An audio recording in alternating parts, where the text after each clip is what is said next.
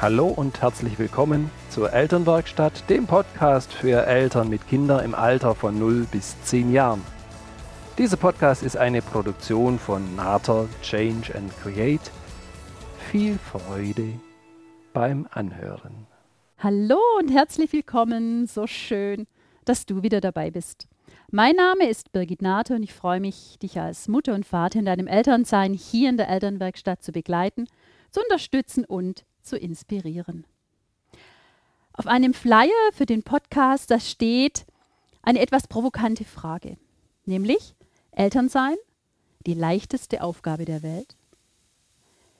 Ich glaube, es ist mit Sicherheit nicht immer die leichteste Aufgabe. Es ist, es ist ein Weg und oftmals ist es auch für uns als Eltern eine große Herausforderung. Und ich sage unglaublich gerne, Kinder sind das größte Abenteuer unseres Lebens. Herzlichen Dank, dass du dabei bist und Interesse hast an dieser Episode, an der Episode 11. Heute mag ich dir eine kleine Geschichte erzählen und anschließend sage ich dir das Thema der Episode.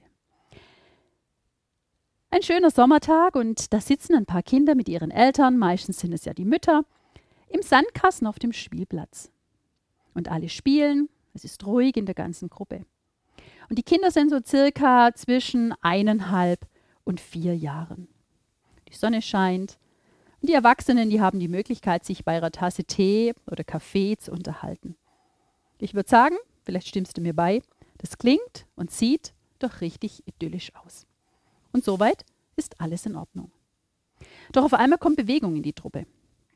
Die Mütter verdrehen die Augen und sie sitzen auf einmal so auf halb acht Stellung, Stellung auf der Bank. Sogar zwei der Kinder haben angefangen zu weinen und Schutz bei ihren Müttern gesucht. Was ist passiert? Es kam Dorothea, zwei Jahre, mit ihrer Mutter auf den Spielplatz. Aus welchem Grund lösen zwei Personen solch eine massive Veränderung in der Gruppe aus? Eine Mama flüstert der anderen zu, pass auf, da kommt ja die Beißerin. Und genau das ist das Thema der heutigen Episode, der Beißer. Es hat wenig mit dem 007 James Bond zu tun, sondern es geht um die Kinder, die hier und da in Situationen beißen. So, was war denn jetzt einige Tage zuvor passiert? Ich mag dir das gern erzählen, damit du so ein Bild und ein Gefühl dafür kriegst, was jetzt in der Gruppe gerade passiert. Bei schönem Wetter war die Gruppe von Kindern und Müttern war wieder gemeinsam auf dem Spielplatz. Und es war alles gut und es war schön, die Erwachsenen haben sich unterhalten und die Kinder haben miteinander gespielt. Und auf einmal, mitten im Spiel, da hat die Dorothea nicht nur einmal, sondern mehrmals ein Kind, nämlich den Chris, gebissen. Was glaubst du, wie ging jetzt die Mama von der Dorothea, die Mama von Chris und die anderen Müttern, die dabei waren, mit der Situation um? Was machst du, wenn du ein Kind hast, das beißt oder du bist zusammen mit einem Kind, das andere beißt? Lass mich mal von vorn beginnen und dir noch ein paar Ideen und Erklärungen dazu geben. Kinder, die anderen Kindern wehtun, das ist für uns und auch für all die, die da dabei sind, schwer auszuhalten. Geht es dir auch so? Da gibt es auf der einen Seite den seelischen Schmerz und dazu kommt, und das macht es für uns auch nochmal so, so deutlich und so schwer auszuhalten, dazu kommt noch der körperliche Schmerz, den das Kind in dem Moment hat. Es schmerzt uns zu sehen, wie ein Kind auf diese Art und Weise verletzt wird. So, welche Erklärung finden jetzt wir als Eltern den Eltern des verletzten Kindes gegenüber, sofern unser Kind gebissen hat? Wie erklären wir die Situation und wie erklären wir auch uns? Welche Haltung nimmst du denn dann in dieser Situation ein? Wem begegnen wir jetzt wie, mit welchem Verständnis? Möglicherweise kennst du selber so eine Situation und du weißt, es geht so unglaublich schnell mit dem Beißen. Das passiert, obwohl du und sofern du neben deinem Kind bist. Denn in der Situation sind wir oft zu langsam, weil wir die ganze Situation nicht oder wenig im Blick hatten. Aus welchem Grund beißen denn Kinder in diesem Alter?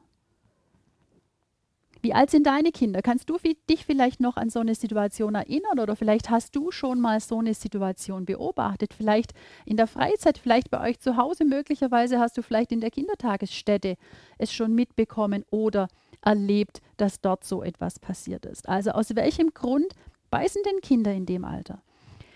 Ich würde mal zwei Situationen im Moment unterscheiden. Das eine ist das Beißen in Konfliktsituationen. Und das andere ist, manche Kinder beißen auch, aus großer Freude heraus, nämlich das Gefühl, das Gefühl, sie übermannt und überfraut und überschwemmt und sie nimmer wissen, wie sie gefühlt sich entladen sollen.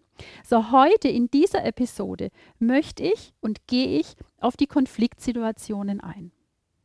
Und ein ganz wichtiger Punkt für uns Erwachsene ist zu verstehen, dass die Kleinen noch wenig Möglichkeiten haben, sich in einem Konflikt mitzuteilen. Da fehlt ein großes Repertoire an Möglichkeiten. Die Sprache ist noch wenig ausgebildet. Die Kinder arbeiten noch unglaublich stark über ihren ganzen Körper. Die Gefühle, die über Mannen oder über Frauen, wie das so nett auch heißt, die überfrauen sie. Und diese Regulation, dass ich selber mich regulieren kann, das ist etwas, was die Kinder noch lernen dürfen. Gefühlt gab es eine Frustration, was sie erlebt haben und mit Frustrationen umzugehen.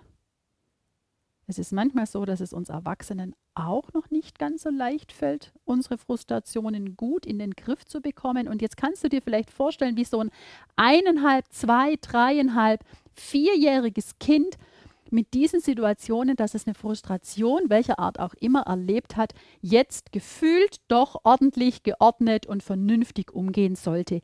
Ganz ehrlich, im Moment wenig machbar. Das ist gefühlt für die Kinder noch gar nicht machbar, weil Du hast es gelernt aufgrund von Erfahrungen. Und so viele Erfahrungen haben die Kinder bis in dem Alter noch nicht gemacht. Und das andere ist, dass auch ja natürlich das Gehirn entsprechend mitdenken und mitempfinden darf. Und auch da haben wir noch einen Punkt, das ganz wichtig, du darfst wissen, dass das Einfühlungsgefühl, ähm, das Einfühlungs, die Einfühlungsmöglichkeit in eine andere Person bei den Kindern in diesem jungen Alter noch nicht vorhanden ist.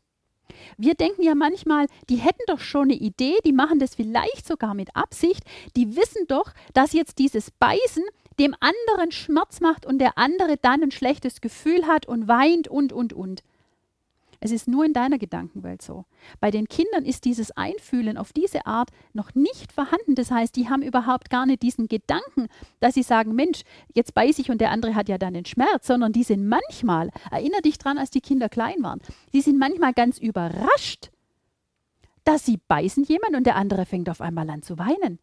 Diese Verbindung, dass dieser Biss von ihnen diese Emotion beim anderen ausgelöst hat, ist den Kindern zu Beginn in keinster Weise klar. Da gibt es noch keine Verknüpfung. Manchmal würden wir beinahe denken, sie würden so eine Absicht haben und sie machen das mit Absicht. Nein, die Kinder probieren ja natürlich aus, sie probieren sich aus, welche Handlungen von mir haben wieder welche Reaktion. Und wenn sie das mal rausgefunden haben, ja, dann testen die das noch ein paar Mal. Ist es denn wieder so? Ist es denn nochmal so? Absolut. Nur dieses in den anderen sich hineindenken, Genau die Fähigkeit ist in dem Alter noch wenig vorhanden.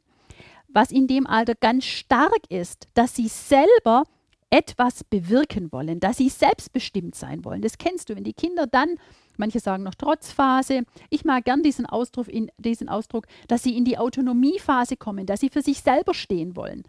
Und das braucht ja natürlich auch eine Klarheit und das braucht eine Kraft und das braucht eine Durchsetzung, sich selber wirken zu lassen. Und genau das ist, was die Kinder dort für sich auch in Anspruch nehmen. Auch hier ist es wieder so, dass unser Reptiliengehirn auf Flucht oder Kampf in dem Moment schaltet, sobald wir in so einen Konflikt kommen. Das ist das Muster auch von unseren Ur-Ur-Urzeitvorfahren. Und jetzt ist es vielleicht so, vielleicht ist es dir auch so gegangen, dass da, da gibt es die friedfertigsten Eltern und die stehen dann völlig fassungslos vor ihrem, in Anführungsstrichen, bitte sie in Anführungsstrichen, vor ihrem kleinen Rambo und stellen sich die Frage, wie kann unser Kind nur so aggressiv sein? Was das, wir machen ihm das doch gar nicht vor. Von wem hat er das denn? Wieso ist denn jetzt unser Kind so aggressiv? Und auch hier darfst du nochmal verstehen, dass dieses Einfühlungsvermögen in die andere Person, dass das ein großer Entwicklungsschritt ist und dass es in dem Alter noch nicht abgeschlossen ist. Dass, ich mag es nochmal sagen, dass die Kinder noch keine Idee davon haben, dass ihre Handlungen, dass sie dem anderen Schmerz bereiten und dass der ein schlechtes Gefühl kommt. Es ist die Absicht in keinster Weise dahinter. Dieses Einfühlungsvermögen ist, ist ein unglaublich extrem wichtiger Meilenstein in der kindlichen Entwicklung. Und erst wenn der abgeschlossen ist, dann haben die Kinder eine Chance, aus der Sicht eines anderen die Welt zu betrachten. Und im Moment in diesem Alter ist es absolut so, du kennst es davon, du eigene Kinder in dem Alter hast. Da fühlen sie sich wie der Mittelpunkt und der Nabel der Welt. Da hat ein Kind noch keine Idee davon, dass der andere sich in dem Moment schlecht fühlt und dass er derjenige ist, der das ausgelöst hat. Sondern es reagiert in dem Moment, sofern dein Kind in einen Konflikt kommt. Und vielleicht ist es im ersten Moment für dich gar nicht ersichtlich gewesen, dass da ein Konflikt war. Nur dein Kind war in einem Gefühl, in einer Situation, wo es für sich keine Möglichkeiten mehr gesehen hat, seine Werte und seine, seine Person dort auch zu schützen. Und für uns Eltern ist es eine Herausforderung, dass wir unseren Kindern dieses Repertoire der Möglichkeiten, wie sie sich äußern können und auch äußern sollen und dürfen, dass wir dieses Repertoire so erweitern, dass es ein gutes Miteinander gibt. Und da dürfen wir uns ja natürlich auch wieder fragen, wie gehen denn wir denn mit, wie gehen wir denn mit Konflikten um? Was ist das, was wir unseren Kindern zeigen, wenn wir in Situationen sind, wo wir sagen, nee, da habe ich jetzt eine andere Meinung dazu, da möchte ich jetzt was anderes dazu haben. Wie machen wir denn das? Weil oft ist es so, dass wir von unseren Kindern viel erwarten zu dem Thema. Und auf der anderen Seite dürfen wir uns fragen, dieses viele und dieses Verständige, dieses wunderbare Repertoire, das da so gerne von uns angezapft werden würde, leben wir das auch? Haben unsere Kinder die Möglichkeit, sich da was abzuschauen und sich auszuprobieren? Oder reden wir womöglicherweise nur drüber?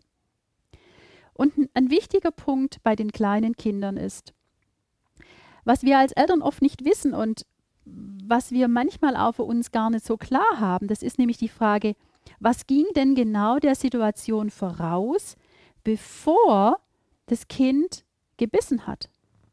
Und der Punkt ist ungemein wichtig, denn nur dann kann ich wirklich sehen und kann mit, mit, mit den Kindern darüber reden, beziehungsweise Situationen entzerren und Situationen anders gestalten, wenn ich den Punkt davor kenne. Oft schimpfen wir dann mit dem Beißer, so nach dem Motto, Mensch, wie kannst du nur, das macht man doch nicht. Und wir trösten dann den Gebissenen. Doch ganz ehrlich, weißt du denn als Mama oder Papa, weißt du, was der Situation vorausgeht? Weißt du, wie das denn war und wie dein Kind in die Situation möglicherweise hineingebracht wurde, dass es dann sagt, pass auf, ich habe vorher schon Signale gesendet, die hat keiner wahrgenommen, hat keiner verstanden. Jetzt weiß ich nicht mehr, wie ich mir helfen soll. Jetzt gehe ich gefühlt in die Vollen. Denn, bitte verstehe mich, es, es geht mir darum, den, den Fokus zu öffnen. Es ist mir wichtig, dass wir den Kindern dort Möglichkeiten schenken und dass wir ihnen Möglichkeiten zeigen, wie sie sich verhalten können, sofern sie in Situationen sind, wo es ihnen nimmer gut geht. Denn sofern eine Situation ist, das kennst du auf dem Spielplatz, wenn alles gut ist, wenn jeder so seine Bedürfnisse befriedigen kann und sein Ding machen kann, dann ist das wunderbar und dann ist es klasse und dann ist Sonnenschein und allen geht's gut. Nur in dem Moment, sobald es so ist, dass der eine oder andere sagt, nee, Mensch, jetzt da geht es mir nicht mehr gut, das ist ja überhaupt nicht das, was ich wollte, dann kommen im Prinzip solche Situationen zustande. Und es geht wenig darum, dass wir sagen, so wer hat jetzt Recht oder Unrecht, weil du bist nie in der Situation von Anfang an dabei gewesen. Und häufig ist es eben so, dass die Kinder dann beißen, sofern sie keine andere Möglichkeit mehr sehen, für sich einzustehen und ihren Raum zu verteidigen. Sie fühlen sich ganz oft in der Situation wie in eine Ecke gedrängt.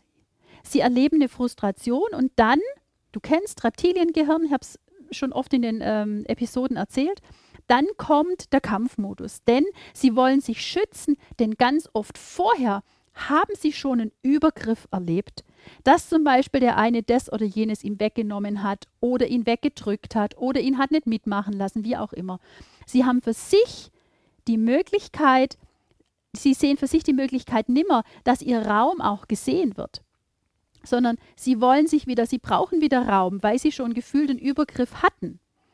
Und das geschieht ganz oft, weil wir als Eltern nicht rechtzeitig dann dabei waren. Wir haben den Kindern oft viel zu lange Zeit gelassen und haben nicht deutlich genug hingeschaut, um diese Vorboten zu, schon zu erkennen. Und sofern dein Kind dies erlebt hat, zum Beispiel das Zubeißen, die Situation für ihn klärt, dass dann jemand, du oder jemand anders schnell kommst und einschreitet, wird das für dein Kind manchmal ein Verhalten sein, wenn es anders nicht gesehen wird. Und wenn es anders nicht mehr wahrnimmt, dass es einen Schutz erfährt durch die Eltern, durch Erwachsene oder auch durch, durch ältere Kinder, die im Prinzip da mit, mit dabei sind, die sagen, halt, stopp, ja, das ist jetzt zu viel. Sofern dein Kind das nicht erkennt, so lernt es doch, dass es in dem Moment, sobald es beißt, von irgendjemand hier Raum geschaffen wird. Und das verinnerlicht das Kind. Und es hat für sich so verinnerlicht, sobald ich beiß, bekomme ich Unterstützung. Vorher sieht und bemerkt keiner meine, meine Not. Und ganz ehrlich, da braucht diese Unterstützung manchmal schon nicht mehr positiv sein. Dein Kind will nur raus aus der Nummer, das Ganze geht nur noch über das Beißen, weil es anders die Möglichkeiten immer sieht oder auch die anderen Möglichkeiten schon genutzt hat und die waren wenig erfolgreich. Dann kommst du als Eltern, gehst natürlich voll in die Situation rein, trennst die Situation und schon kann das Kind im ersten Moment mal raus aus der Nummer. Da sind die Kinder ja relativ simpel. So, jetzt ist es ja natürlich in keinster Weise positiv, wenn auf diese Art und Weise die Konflikte gelöst werden. Was ist das, was wir jetzt als Eltern machen können? Und ein ganz wichtiger Punkt ist, dass bei den kleineren Kindern, da dürfen wir noch ein gutes Auge haben, da dürfen wir Zeit haben, da dürfen wir gefühlt am Rand dabei sein, wir dürfen die Kinder beobachten und wir dürfen die Kinder schon vor dem Streit begleiten.